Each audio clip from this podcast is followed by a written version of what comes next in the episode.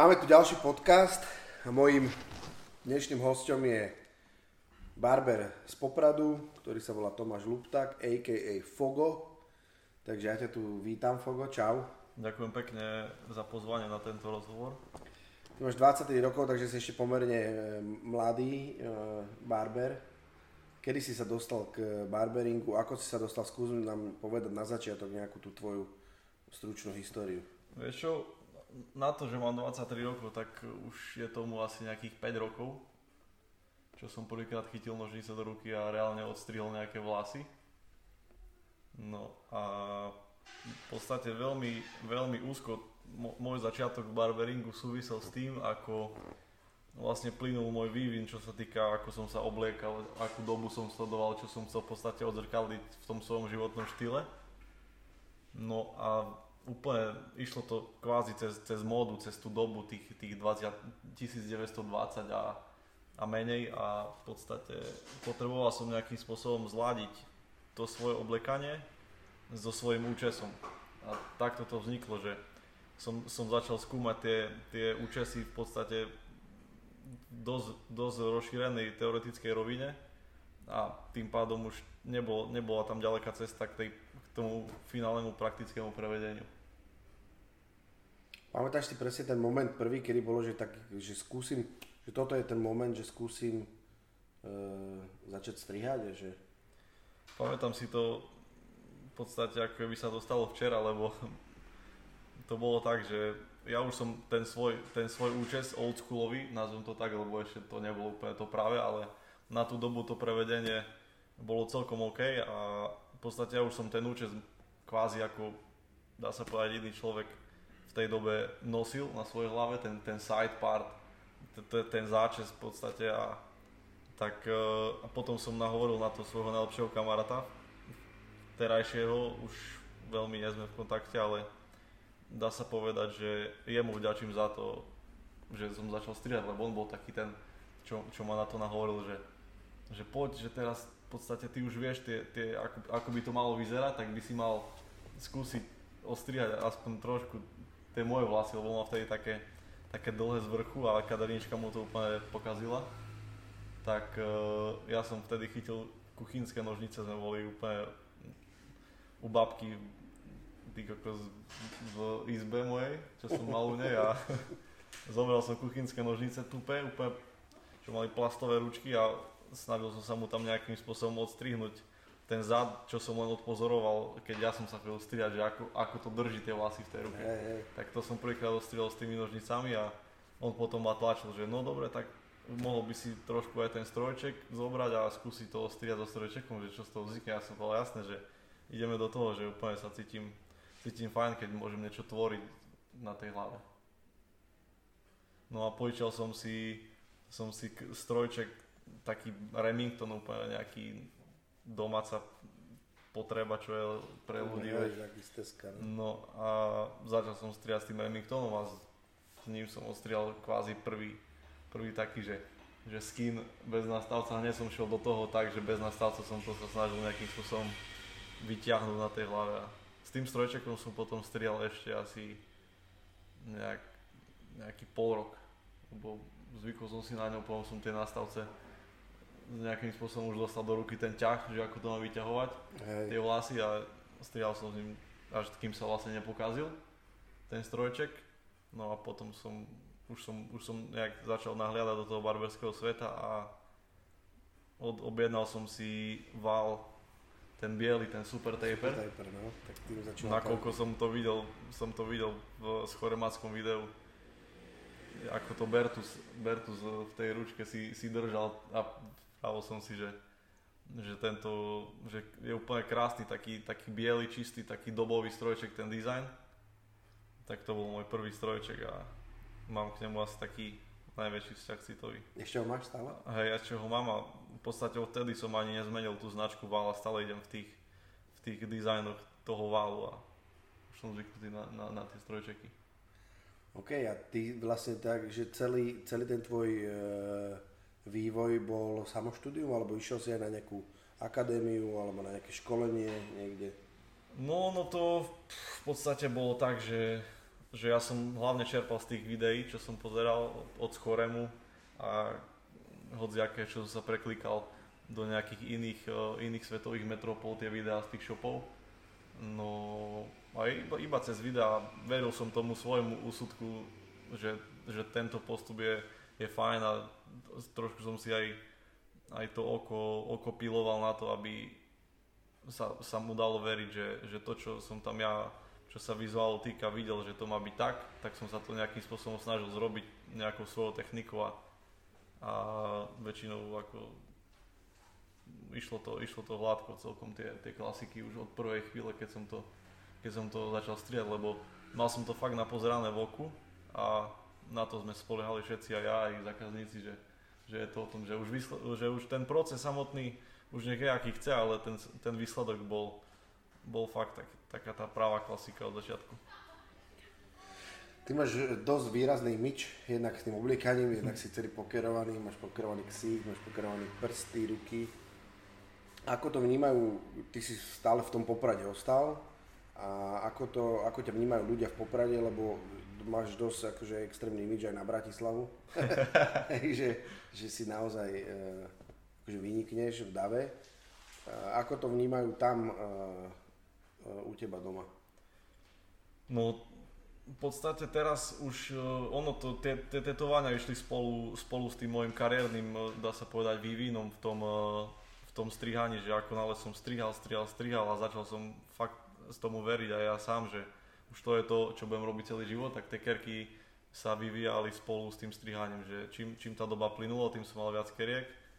A to je len preto, lebo od začiatku podstate, keď som začal vnímať tetovania, to bolo asi od mojich 9-10 rokov, tak som, som proste si, si držal v hlave tú myšlienku, že proste tá móda aj s tými tetovaniami, že to je to, čo, čo chcem dosiahnuť, že chcem byť proste voľný a, a dá sa povedať, že prezentovať sa tak, ako ja chcem, že nechcem pozerať na to, že teraz nemôžem si obliecť toto, nemôžem, nemôžem si dať takýto účes, lebo jednak to nedovoluje moja práca, moje okolie by to odsudilo, nikdy som sa na to nepozeral takto, ja som stále chcel byť sám sebou a, a vďaka barberstvu sa mi to aj podarilo, lebo som veril, veril tomu svojmu posolstvu aj tomu cieľu, ktorý chcem dosiahnuť a, a išlo to spolu tie tetovania, preto, preto ich aj toľko mám, lebo som, som dosiahol tú svoju, tú svoju cestu a tú svoju spokojnosť v tom, že, že nemusím sa obmedzovať v tom, ako môžem vyzerať. Uh-huh. No a ty si otvoril teda v Poprade barbershop, ktorý sa volá Fogo. Fogos Barbershop. Fogos Barbershop Club. Hej. A čo vlastne znamená to Fogos? Fogo je to ako, akože Fogov. Fogo, hej, ako privlastňovacie Áno, privlastňovacie meno. Fogo. Fogo. Fogo vlastne vzniklo tak, že, že môj dedo z maminej strany tak uh, od, odkedy som sa ja narodil, tak všetci, všetci vlastne si ma spájali s ním, nakoľko som od neho chytil, chytil také tie, tie prejavy najviac génov, dá sa povedať, som z, z, aj ja mám dve sestry a, a z nich som ja bol ten, ktorý vlastne sa najviac podobal tomu dedovi, tak uh, tým, že sa aj, aj ja volám Tomáš, on sa volá Tomáš, môže to byť aj tým, že, že je to také, také, také späté spolu a tú, tú prezivku Fogo mu vymyslel jeho syn, môj krstný. A on sa volá tiež Tomáš, čiže je to také, ide, ide to tak od, od Tomáša k Tomášovi. No a on mu vymyslel tú prezivku Fogo. To vznikla s, už s komolením Foter, Foťo, až došlo k tomu Fogo. No a keďže ja som mal najviac génov po dedovi, tak som, ma začali volať, že ty, ty si malý Fogo, ty malý Fogo. No zároveň to ešte, ešte je to tým krásne, že, že prvý človek, ktorý ostrihal moje vlasy, to bol, to bol práve on. Takže preto, preto Fogo. On bol barber? On bol kvázi taký funkčný rodinný strihač, že strihal len kvôli funkčnosti. Jednak tým, že bol hokejový tréner a strihal chlapcov v kabíne, aby proste vyzerali nejak jednotne, tak ich strihal. Podľa helmy. Podľa, podľa hrnca, podľa kadejako. Ale strihal, on ako celkom si veril v nožniciach. On strihal akože tvrdil, že strihal prevažne nožnicami a že, že mu to išlo, ale keď som videl na fotke, ako strihal raz moju, moju mamu predtým, ako odišla do tábora, tak som si povedal, že asi, že to, toto som nezdelil po ňom, že to som si vyvinul asi sám ten citik. A celkom vtipne, vtipne na to spomíname, lebo, lebo akože mama tvrdí, že to bol proste jej najhorší zážitok z tábora, že vyzerala fakt hrozne, že... že,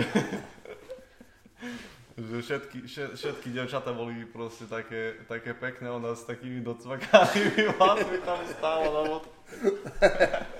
Makare, tak bola iná. E, ale nechal som ho v tom, že akože bol dobrý, že vedel strieť. E, máme tu v pozadí aj Deniska, lebo my sme momentálne sa, sme sa stretli teraz v Hágu.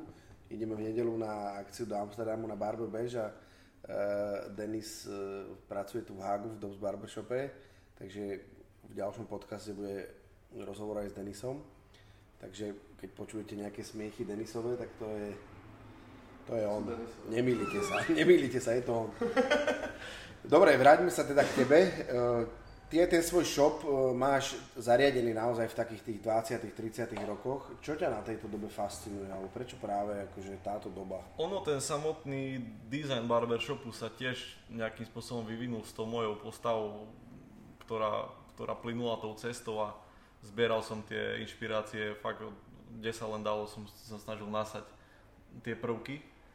No a časom som si fakt vytvoril takú svoju identitu shopu, ktorou, ktorou som sa rozhodol, že tá by mala reprezentovať mňa, že nechcel som, aby to bolo nejaké, že toto som odkopíroval úplne, že presne od, z nejakého iného shopu, ale chcel som si vytvoriť proste, poskladať si nejaký koncept tých prvkov, ktorých sa mne páčili osobitne a dal som ich dokopy, no a vytvorilo to kvázi ten taký old country uh, American uh, house, vieš, taký, Hej.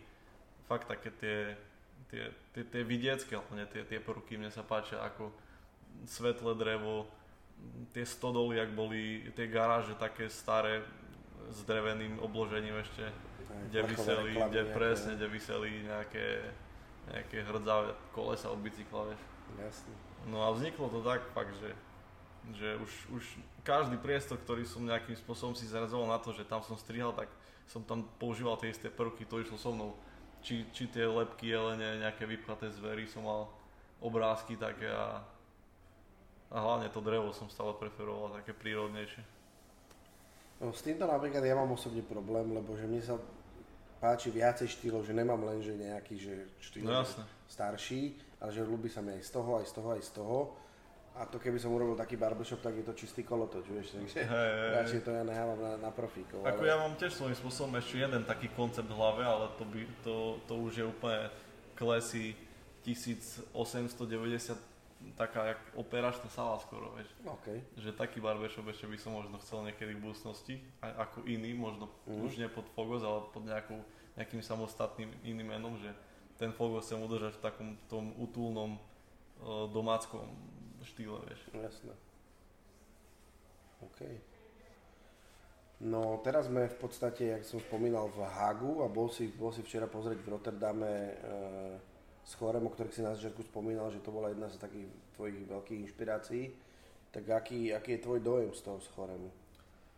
Vieš čo, ten schorem, on e, tým, že som ho tak, tak vnímal veľmi intenzívne cez tie fotky, cez tie videá, že to, to bol môj štartovací taký, taký mostík od, odrazový na tej ceste barberingu.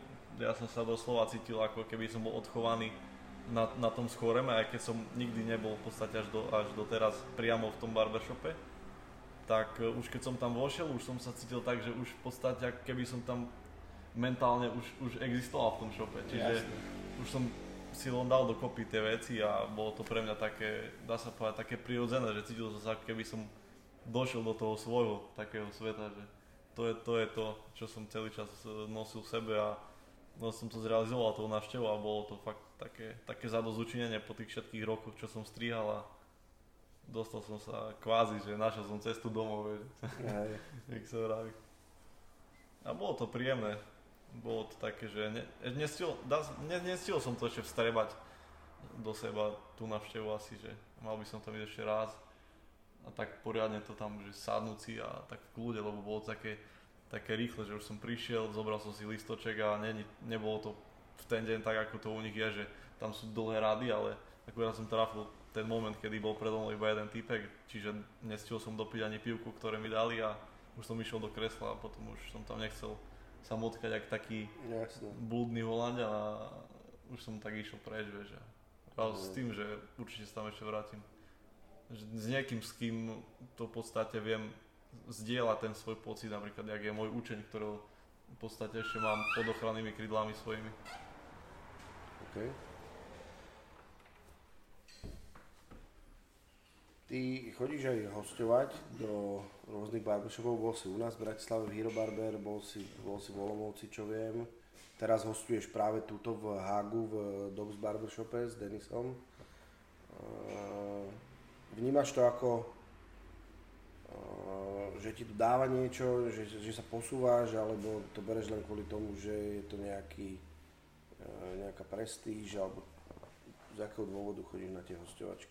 Ako som spomínal už, uh, už predtým, tak aj ten môj začiatok bol o tom, že som sa snažil nasávať tie veci a budovať si ten svoj, svoj štýl, tak aj tie hostovanie, to, to hostovanie ja berem tak, že, že kdekoľvek prídem, si vytváram svoj, svojím spôsobom také, také malé zázemičko, kde sa môžem kedykoľvek vrátiť a, a tie, tie všetky skúsenosti, ktoré, ktoré nejakým spôsobom absorbujem v tých, v tých všetkých shopoch, tak ja si viem, viem odniesť stále niečo, nejakú tú fakt dobrú vec pre mňa z toho shopu. Viem si odniesť zo sebou a to mi nikto nemôže vziať tým, že, že tam som a že, že, že, že absolvujem ten proces, ktorý tvorí ten barbershop priamo s tými barbermi a, a ten kontakt e, v tom novom prostredí je, to je nenahraditeľný, lebo barberstvo je o tom nadobúdať tie, tie partnerstva, tie, tie, tie kamarátstva nové do života presne preto chodím hostovať, lebo ma to, ma to naplňa na, na tej mojej ceste barberskej. Mm. Fakt môžem aj zanechať niečo za sebou potom a, a je to hlavne o tých o tých uh, ktoré vznikajú. A, a tým, že to je v rôznych mestách, tak aj to spojenie s tým mestom a s tými ľuďmi je úplne o niečom inom potom. Máš aj nejaký, že, nejaký sen, že kde by si chcel hostovať, že čo by, čo by bola taká tvoja nejaká, nejaký, nejaká splnená méta, že strihal som, ja neviem, napríklad v tom schoreme, že od začiatku si ho obdivoval, že keby si tam mohol niekedy pracovať nejaký čas, že No, no tým, že oni, oni nerobia takéto hostovania moc, tak je to také, že nechcel, som, nechcel by som sa nikde určite na silu tlačiť, že, že zoberte ma tam, že chcem tam byť, musím tam byť. Skôr je to o tom, že, že všetko je také prirodzené, dobrovoľné, že aj ten shop ma zavolá. Ja, ja samozrejme neodmietam žiadne hostovanie, lebo je to možno, môže, môžem aj ja zase niečo odovzdať zo seba z tých, z tých všetkých rokov, čo som, čo som zbieral tie skúsenosti. No ale bol som, bol som ešte v jednom barbershope v Rotterdame, ktorý som sledoval tiež neskôr potom uh, cez Google, cez sociálne siete a takto. No a oni práve, oni práve vraveli, že, že ponúkajú túto možnosť uh-huh. tých hostovaní. No a, a bolo to tiež v Rotterdame, čiže dá sa povedať, že to by bol môj taký tiež, také, že by som sa vrátil do tej svojej do, do tej meky barberstva, Hej. aspoň v mojom ponímaní. Hej. A tam by som strihal v tej krajine, z ktorej som sa vlastne ja vyvinul ako barber. Čiže to by bolo pre mňa super. V tom, to je New York Barbershop, oni, oni, oni majú tie pomády Corleone, to možno, hej, možno hej. niektorí si to zaznamenali na tvojej stránke, že hej, si ich ponúkal jedným no. časom. Hej, hej. No oni vlastne sú v hoteli takom, ne? to je hotel New York a... To je, celá tá štvrť je taká, tak je tam ten prístav, také tehlové, tehlové budovy a je to také, taký, trošku taký New Yorkský feeling z toho ide, možno preto aj tu štvrť celkovo volajú New York, lebo okay. je to také noble kvázi. Aj, aj cena toho strihu no, v tom New York barbershop je, že 44 eur za strih. Aj cena je noble. Aj cena je noble, no. a keď si predstavím, že som začínal strihať len tak, že mi chalani hádzali do nejakej proste nádobky, dvojeurovky, že tu máš, kúp si, kúp si cigaretky, kúp si nejaké pivko a teraz by som strihal proste strih 3 čtvrte hodiny za 44 eur, tak to by bolo pre mňa fakt, že wow. Vieš. Hej. Čo už na Poprad je asi celkom vysoko. Na Poprad, ako ja som sa svojím spôsobom snažil aj tú cenu Popradskú nastaviť tak, že by som, je to tak, že už, ak, jak som to nastavil teraz, tak už by som to nechcel až v nejakej blízkej budúcnosti mať, lebo myslím si, že, že celá tá atmosféra shopu, ten servis, ten proces, ten výsledok, že si dám na tom záležať do posledného vlásku, že ja to potrebujem mať, mať e, uhladené, že nesmie nič trčať a musí to byť v tých tvároch, tak si myslím, že je celkom adekvátna. A ma, ako máš cenu? Ja mám teraz 13 e, eur za boky, strih bokov a s vrchom je to 18 a s brádou je to strih brády celkovo tak 28 so všetkým. Čiže aj to je možno také, že keď sa pozrieme niekde na... Ale to ne, nedá sa to porovnávať s tými vyspelejšími krajinami, lebo fakt tu sú tie služby tak tu sú hlavne iné platy. Tu sú tie služby viac oceňované aj z pohľadu tých zákazníkov, že oni proste nechajú ti fakt tie peniaze bez toho, že by sa rozmýšľali nad tým, že či, či to za to stalo, lebo ty si mu poskytol svoj čas, svoj proste niečo zo seba, tak on si to ocení tým. A u nás to ešte tí ľudia tak e, nevedia precítiť tú službu, ktorú si navzájom dajú jednak. Oni už ty, o, ty, vo svete veria, že, že už keď niekto poskytuje tú službu, podľa mňa, tak už, už dá to toho všetko a, a to si oni cenia na tom. U nás je to také, že, že väčšinu sa snažia hľadať tie chyby a nech, ne, nepozerajú sa na, na, to, na, na tie dobré stránky, ktoré ten človek v podstate e, fakt dal zo seba. Jasné, ale tak je tam aj ten, ten sociálny rozdiel, no, že proste keď v Poprade je priemerná mzda 400 eur, no tak nemôžeš sa 40 eur zastrihať.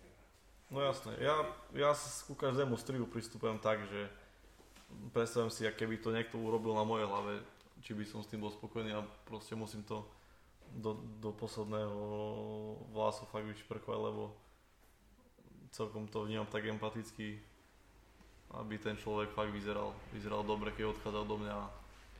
No a oni, oni, oni, oni mi veria proste v tom, že, že, že, že tým svojim okom to viem to tam trafiť.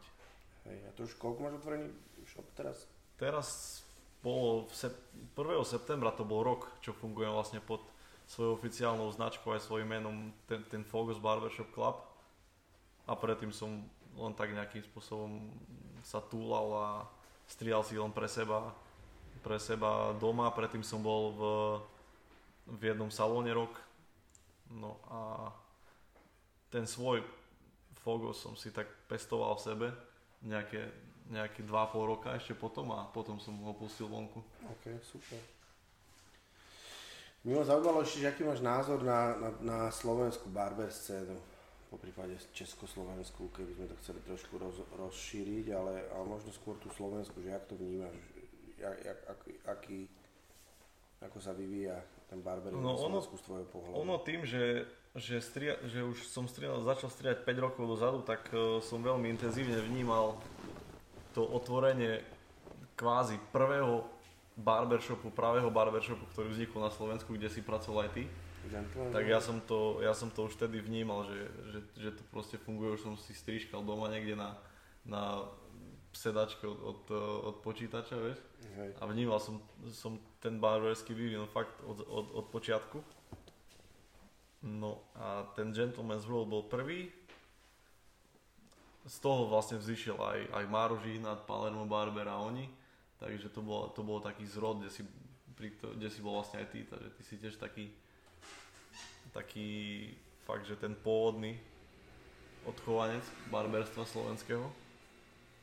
No a ja som to vnímal fakt, jak to vznikalo postupne. A teraz e, po nejakých rokoch tu máme nejakých 64 barbershopov na Slovensku No, to po, v Čechách, ani ne 3 roky. V Čechách ani, ani nehovorím a fakt 64 kvázi ešte pre nás e, je to, je to, je to nové, je to barberstvo pre, pre ľudí, pre verejnosť a 64 barbershopov ako, ako proste razom vzniklo lusnutím prsta skoro, dá sa povedať. Hej. v, na Slovensku, tak to bolo ako enormný náraz toho a tým, že ja som vnímal to práve barberstvo, tak uh, vnímal som aj ten odklon tej tradície tým, tým smerom, ktorým by sa nemal, nemala odvíjať, vieš.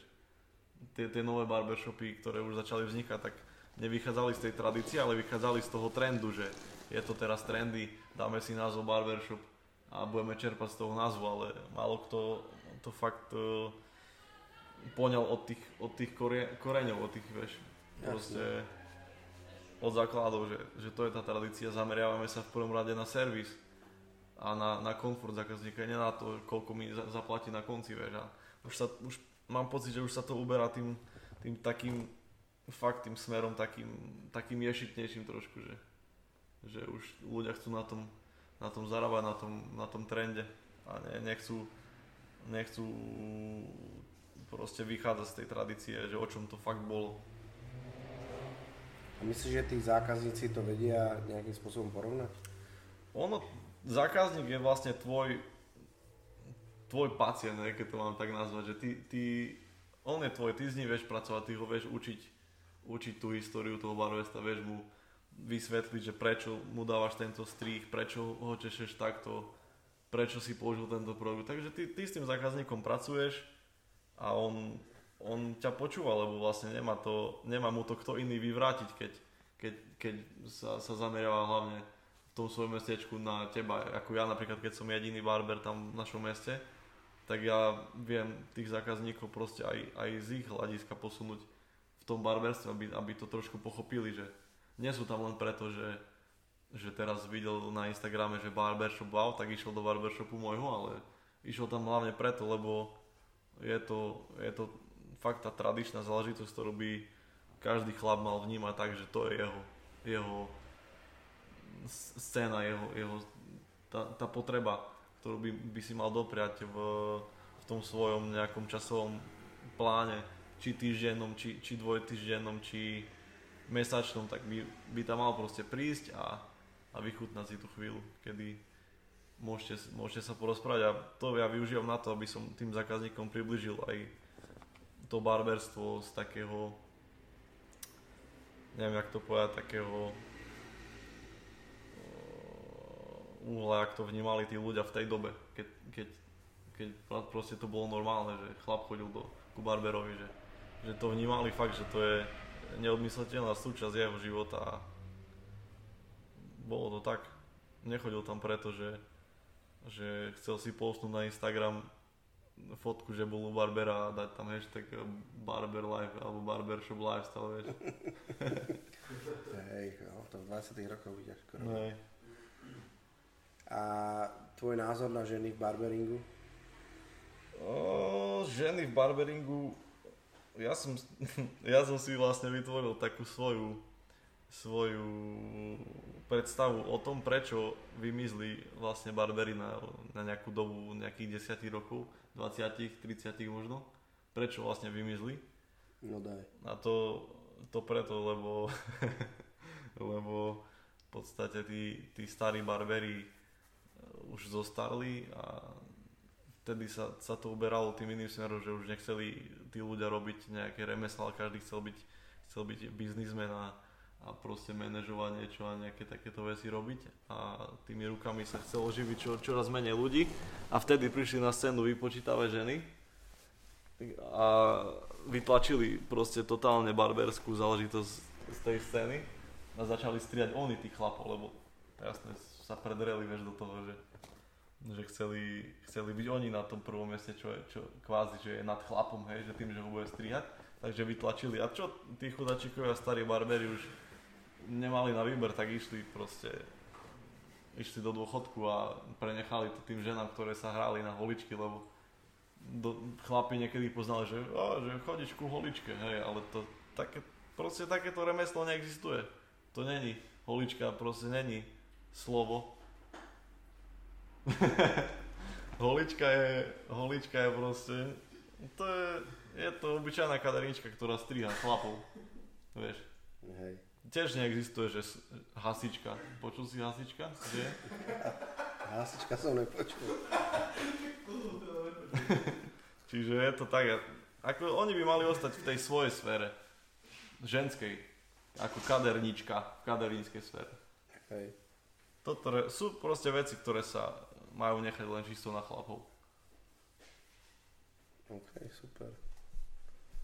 Nechcel som sa samozrejme tým uraziť žiadne novodové barberky, lebo už nemôžeme žiť ako v tejto dobe, stále, jak ako ja žijem, ale takto to proste, No, malo by ale to, je to tvoj názor. a malo tak- by to tak takto myslím, fungovať, si myslím, Ja nechcem, si myslím to isté. nechcem odsudzovať jasne nikoho. Ako videl som veľmi pekné strí, ktoré vedia robiť ženy, ale pre mňa to nie je to práve, vieš. Hej. Tak hlavne v zase môj názor je napríklad taký, že v tom barbershope má byť tá atmosféra, je, je špecifická atmosféra práve kvôli tomu, že sú tam len chlapi. Že napríklad zákaz vstupu žien do barbershopu len z toho dôvodu, že keď príde čajočka s chalanom do toho barbershopu a už je tam ten ženský element, tak sa úplne kompletne zmení atmosféra v tom šope. Jasné, už Už musíš si dávať pozor, už nepovieš chalan už, kokot a neviem chalan už si dáva väčší pozor o Chalan tom, si dá jak sa vyjadruje. alebo príde baba a povie holičovi, že chce, aby ho takto ostrihal, tak to je najväčšie peklo. Hej, takže ako ja som akože na, na tohto názoru tiež, že by to malo ostať v pánskych rukách. Ja to mám v podstate v barbershope rozdelené tak, že pokiaľ ten chlapec je dostatočne starý na to, aby si vedel ako ten svoj strich nejakým spôsobom vypýtať, tak je to OK a, a pokiaľ je v tej fáze, že nevie, nevie, si, nevie s tým fungovať, tak proste tie ženy tam nemajú veľké slovo. No, nám sa stávajú také, že ženy objednávajú svojich mužov No. a, a najradšej by tam stáli pri tebe za, za chrbtom ti a rozprávali, že ako to vlastne máš robiť. A veľakrát je toto, že nemáme ti gule tú ženu odtiaľ vyhodiť, lebo oni tam dojde tak suverene, dojdu, sadne si Mm. A už som párkrát aj chalom hovoril, že chlapci, že lebo ja, jak som bol v Olomovci na tej hostovačke, tak chalani sa neserú, hej, proste. Dojde tam žena, povedia, dobre, tu máte voucher do kaviarničky, vedľa je kaviarnička, dajte si kávičku, Tak, tak. my sa o vášho syna alebo o vášho partnera postaráme. Je dosť veľký na to, aby vedel, čo chce, takže nech sa páči. Niektoré, že protestujú, ale všetky odídu a, a vlastne vybudovali si takéto že je to, je to čisto pánsky priestor. Nám sa to stále nejak nedarí. Ja, Ja, ale pracujeme. Ne? Ja to svojím spôsobom tiež, tiež pestujem v tom poprade, že by to vedeli tak, že, tam nemajú čo robiť, ale samozrejme treba to poňať takým rozumným spôsobom, tiež ak si vral, že, že Tak- ne, nevyhodíš ich hneď, ale boli už aj také dni, že fakt som to poňal tak rázne a povedal som jej proste, že, že nemôžeš tu byť, sorry. Tak mne sa raz stalo, že e, pršalo vonku a baba, e, chalan sa strihal, sedel vnútri a baba vonku stála na daždi. A ja som tak došiel za ňou a hovorím, že slečná, že čo stojíte, že však k vám je zákaz vstupu ženám. A ja, že dobré, a tak ako zle, tak, že, tak nenecháme vás na daždi, no a tým to začalo, celé tým sa to spustilo. Mohol som povedať, že choďte vedľa do kaviárne, máte kávičku na nás a počkajte tam a som to posral. Jaj. Dobre, skús mi- povedať niečo, že aké máš plány teda, že do budúcna, že čo by si chcel uh, uh, niekam sa dostať, alebo niečo. No, moje plány momentálne smerujú k e, môjmu učňovi, ktorý vlastne sa pripojil ku mne po nejakom 3 čtvrte roku, čo som mal už, už fokus na trhu. No a on sa, on vlastne začal som ho učiť úplne od nuly, od, od toho, ako, ako sa drží strojček, cez to, ak, aké sú nastavce a ako s nimi pracovať, až sa postupne dopracoval k nožničkám a k týmto veciam, k britve. No a chcem sa sústrediť na ňo teraz, že fakt z neho, z neho zrobím hotového barbera, že už sa môžem na ňo spolahnúť vo všetkých smeroch a už budeme kvázi takí parťaci. Zároveň e, snaži, budem sa stále snažiť byť taký ten líder, ktorý, ktorý mu bude vzorom aj po tých, po tých rokoch odstrihaných, keď bude mať. No a hlavne na toto sa, sa teraz zameriavam a ďalej samozrejme rozšíriť tým. Len to chce čas a chce to čas a hlavne nájsť tých pravých ľudí, ktorí, ktorí to majú v sebe a prebudí to v nich a hneď sa pozná človek proste, ktorý, ktorý má ten cit pre ten detail a pre ten, pre ten strih, vieš. Že nechcem sa púšťať, už keď tomu človeku mám odovzdať všetko zo seba, tak už chcem, aby bol fakt ten pravý.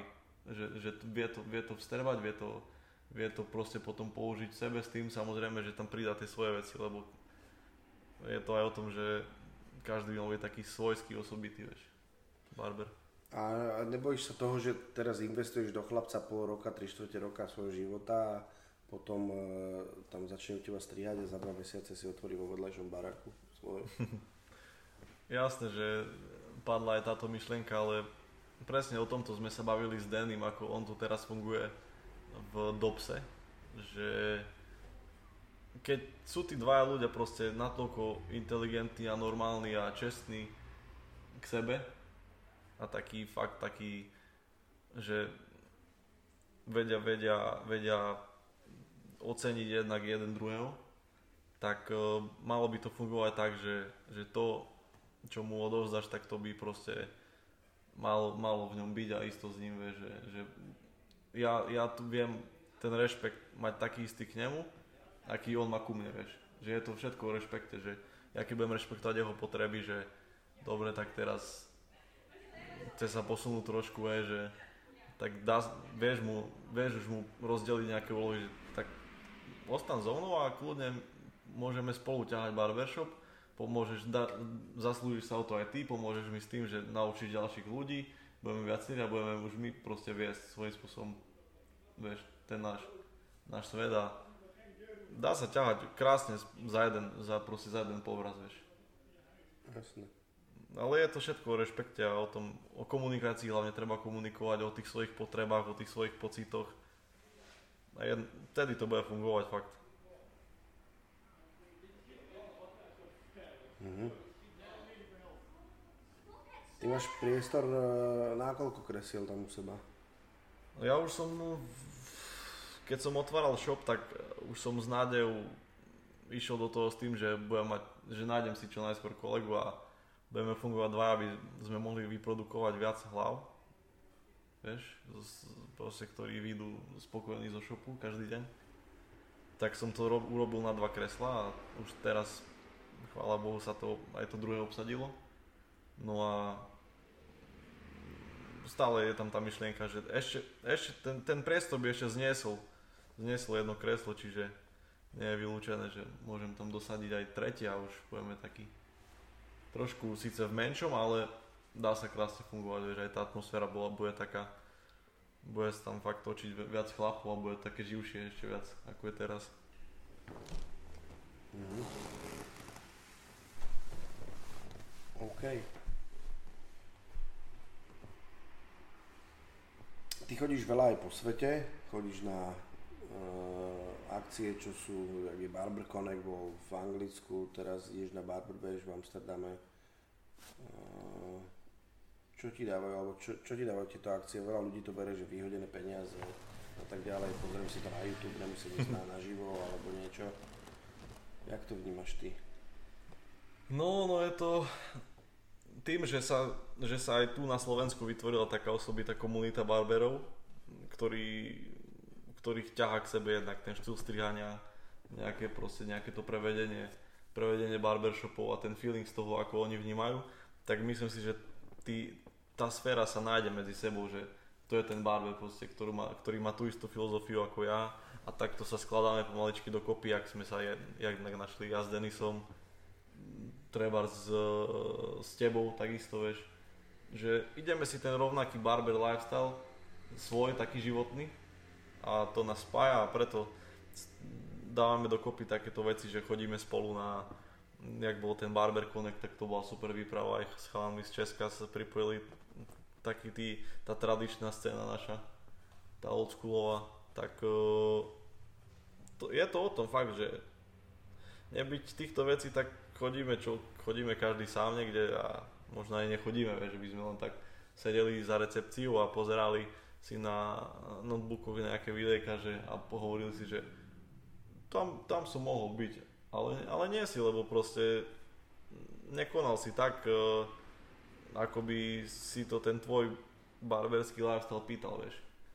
Že je to o tom, že treba, treba, máme tu možnosť, a kedy môžeme spoznávať fakt ľudí, ktorí robia rovnakú vec a ktorí to rovnako naplňa mm, ako nás a to je, to je to pekné, že ideme si za tým, za tým, za tou energiou, tou holickou, tou barberskou, že cestujeme, spoznávame sa jednak aj my ešte lepšie medzi sebou, spoznáš tých nových ľudí, ktorých si doteraz len, len sledoval na videu a rozmýšľal si, aké je to, ak, ak, aký sú na život, tak te, teraz nám to poskytuje tá scéna holická, tak prečo by sme to nevyužili, vieš?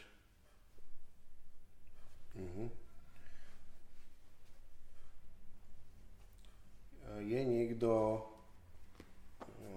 z, z československej scény, že kto je taký, že ktorý ťa, že, ktorý ťa baví, ako že, že štýlovo, že čo striha, alebo že ktorého možno kvázi, že obdivuješ, alebo že chcel by si s ním možno niečo spolupracovať? Lebo so, svet, so svetami je to jasné, alebo tak, že tam sme sa bavili viackrát. Ono, ono je to už teraz tak, že už poznám, poznáme sa s viacerými eh, holičmi, jednak z Česka, zo Slovenska. A už je to také, že už sme proste na tej, na tej, každý na tej svojej vlne a rešpektujeme tie svoje prvky, ktoré používame v strihoch, ktoré proste nás charakterizujú, vieš, ten, to, to, tú našu prezentáciu a Mm, ja od každého proste, od každého holiča si cením niečo, niečo iné, vieš. Je to také, že, že nie je tu niekto výrazne taký, že by som úplne, že bol, by som ho vnímal ako boha, alebo, alebo jak nejak, nejakého idola svojho, lebo je, je to také, že fakt sa poznáme tu všetci skoro medzi sebou a, a rešpektujeme sa navzájom. Takže je to také, je to také milé v mojom, v mojom ponímaní, že to takto funguje, že aspoň my, ktorí sme takí fakt, že, že sa stretávame, si píšeme, sme v kontakte, tak nepozeráme sa na to, že ideme sa teraz nejakým spôsobom hejtovať alebo, alebo kritizovať nejaké veci, ale skôr čerpáme z tých, z tých pozitívnych vecí, keď sa nám podarí nejaký strich, tak samozrejme si vieme, vieme napísať mi sebu, že je to fakt fajn a stále to poteší, keď mi napíše nejaký, nejaký kamarát holí, že sa mu to páči a je to, tak, je, to, je to fajn, vieš. Myslím si, že by sa oplatila urobiť nejaká taká Sloven, taký slovenský Barber Connect? Ako, nemyslím zrovna, že nejaké školenia, ale skôr takú, že uh, takú party len nejakú, vieš. Jak, keď sme boli, mňa hrozne bavilo, ak sme boli v Anglicku na tom baráku. Že sme sa stretli, že sme sa stretli 20 a, áno, chalani hej, na dvore. Zrazu, zrazu tam, tam vypukol, ona. Sme sa šúchali na Myslíš takú, takú našu slovenskú maličkú asociáciu barberskú, ktorí by boli v kontakte a vedeli, organiz- vedeli sa zoskupiť na nejaké miesta a spolu proste pofeliť, pofeliť a, no. a hej, jasné. Tak e, je to myšlienka, ktorá, ktorá sa dá zrealizovať si myslím. Len to chce, chce to proste dôveru všetkých barberov, že to bude fungovať a spolanúť sa na to, že, že vieme sa zorganizovať na toľko, že budeme, budeme všetci spokojní spolu, tak jak sme tam. Hej. Vieš. Tak lebo sú akcie, jak je Barber Battle a tak ďalej, ale je to všetko také, že tam je tam cítiť také napätie, všetci tam tak na seba tak zazerajú a skôr mm. by mhm. som, skôr by som e, chcel urobiť takú akciu, ma napadlo minule, že zorganizovať, sme sa bavili aj s chalami z Olomovca, že sa stretnú tak, jak sme boli v tom Anglicku, že zorganizovať nejakú nejakú akcošku v nejakom klube, dajme tomu, že by tam hrala nejaká kapela, že by tam proste bol nejaký program vymyslený, taký akože srandovný, ne žiadne vážne betle a teraz one zázračky a kto a, a porota a neviem čo nezmysly, ale skôr takú pankačinu nejakú, vieš. Viem si veľmi živo predstaviť takýto event, že sme nejaké, v nejakom bariku a, a takto. Jednak by aj možno taká tá verejnosť, ktorá ešte nejakým spôsobom nenahľadať do, do toho barberského sveta, kľudne by tam mohli prísť, možno sa opýtať nejaké veci, pokecať a, a tak, ale hlavne by to, by to bolo fakt o nás, že by sme si vypili spolu nejaké panáky, vypočuli si dobrú kapelku a tešili sa, že máme tu, máme tú chvíľu pre seba a vieme zase, zase prehodiť pár slov, keď prídu chalani, ktorí sú v Česku, v Olomovci, že nie je to zase zase také praktické, že by sme sa navštevovali, tak stretneme sa aspoň vtedy, bolo by to fakt super si myslím. OK. No... Niečo na záver? Čo by si chcel hm. odkázať poslucháčom? Vieš čo, na záver by som chcel asi poďakovať uh, všetkým ľuďom, ktorí stáli za tým, že môžem tu teraz s tebou sedieť a rozprávať sa o týchto veciach holických. A ďalej by som chcel asi odkázať zákazníkom, že keep it classy. You know, you know man. yeah, yeah, no. tak uh, noste hrebene, začesávajte si poriadne tie, tie, tie vlásky. Nech tam nesedíte len tú hodinu len tak nadarmo. Treba prezentovať ten strik potom každopádne. No a vidíme sa v barbershope samozrejme. Vo Fogos. Príďte pofeliť. Vidíme sa na rôznych akciách. Dúfam, že to vyjde ten, ten connect. Náš slovenský barberský. Som rád, že, že sa to takto rozbieha týmto smerom, že to ľudia vnímajú aj po takej, po takej uh, stránke tej také ľudskejšej, že je to o tom kontakte, nie o tom biznise. A do, majte sa fajn. OK, takže ďakujem pekne, to bol Fogo z Fogos Barbershopu z Popradu. Díky, že si počúval tento podcast. Klikaj na herobarber.sk, kde si môžeš tento podcast pustiť. Takisto ho nájdeš na Soundcloude Nájdeš ho na iTunes, respektíve na podcastoch v eh, Apple zariadeniach a dúfame, že čoskoro sa nám podarí ho dostať aj na Spotify. Takže klikaj Instagram herobarber.sk a čekuj všetky naše novinky. Ja ďakujem Fogovi ešte raz. Čau, čau. Ja ďakujem tebe, Tominu. Díky, Bráško, ďakujeme.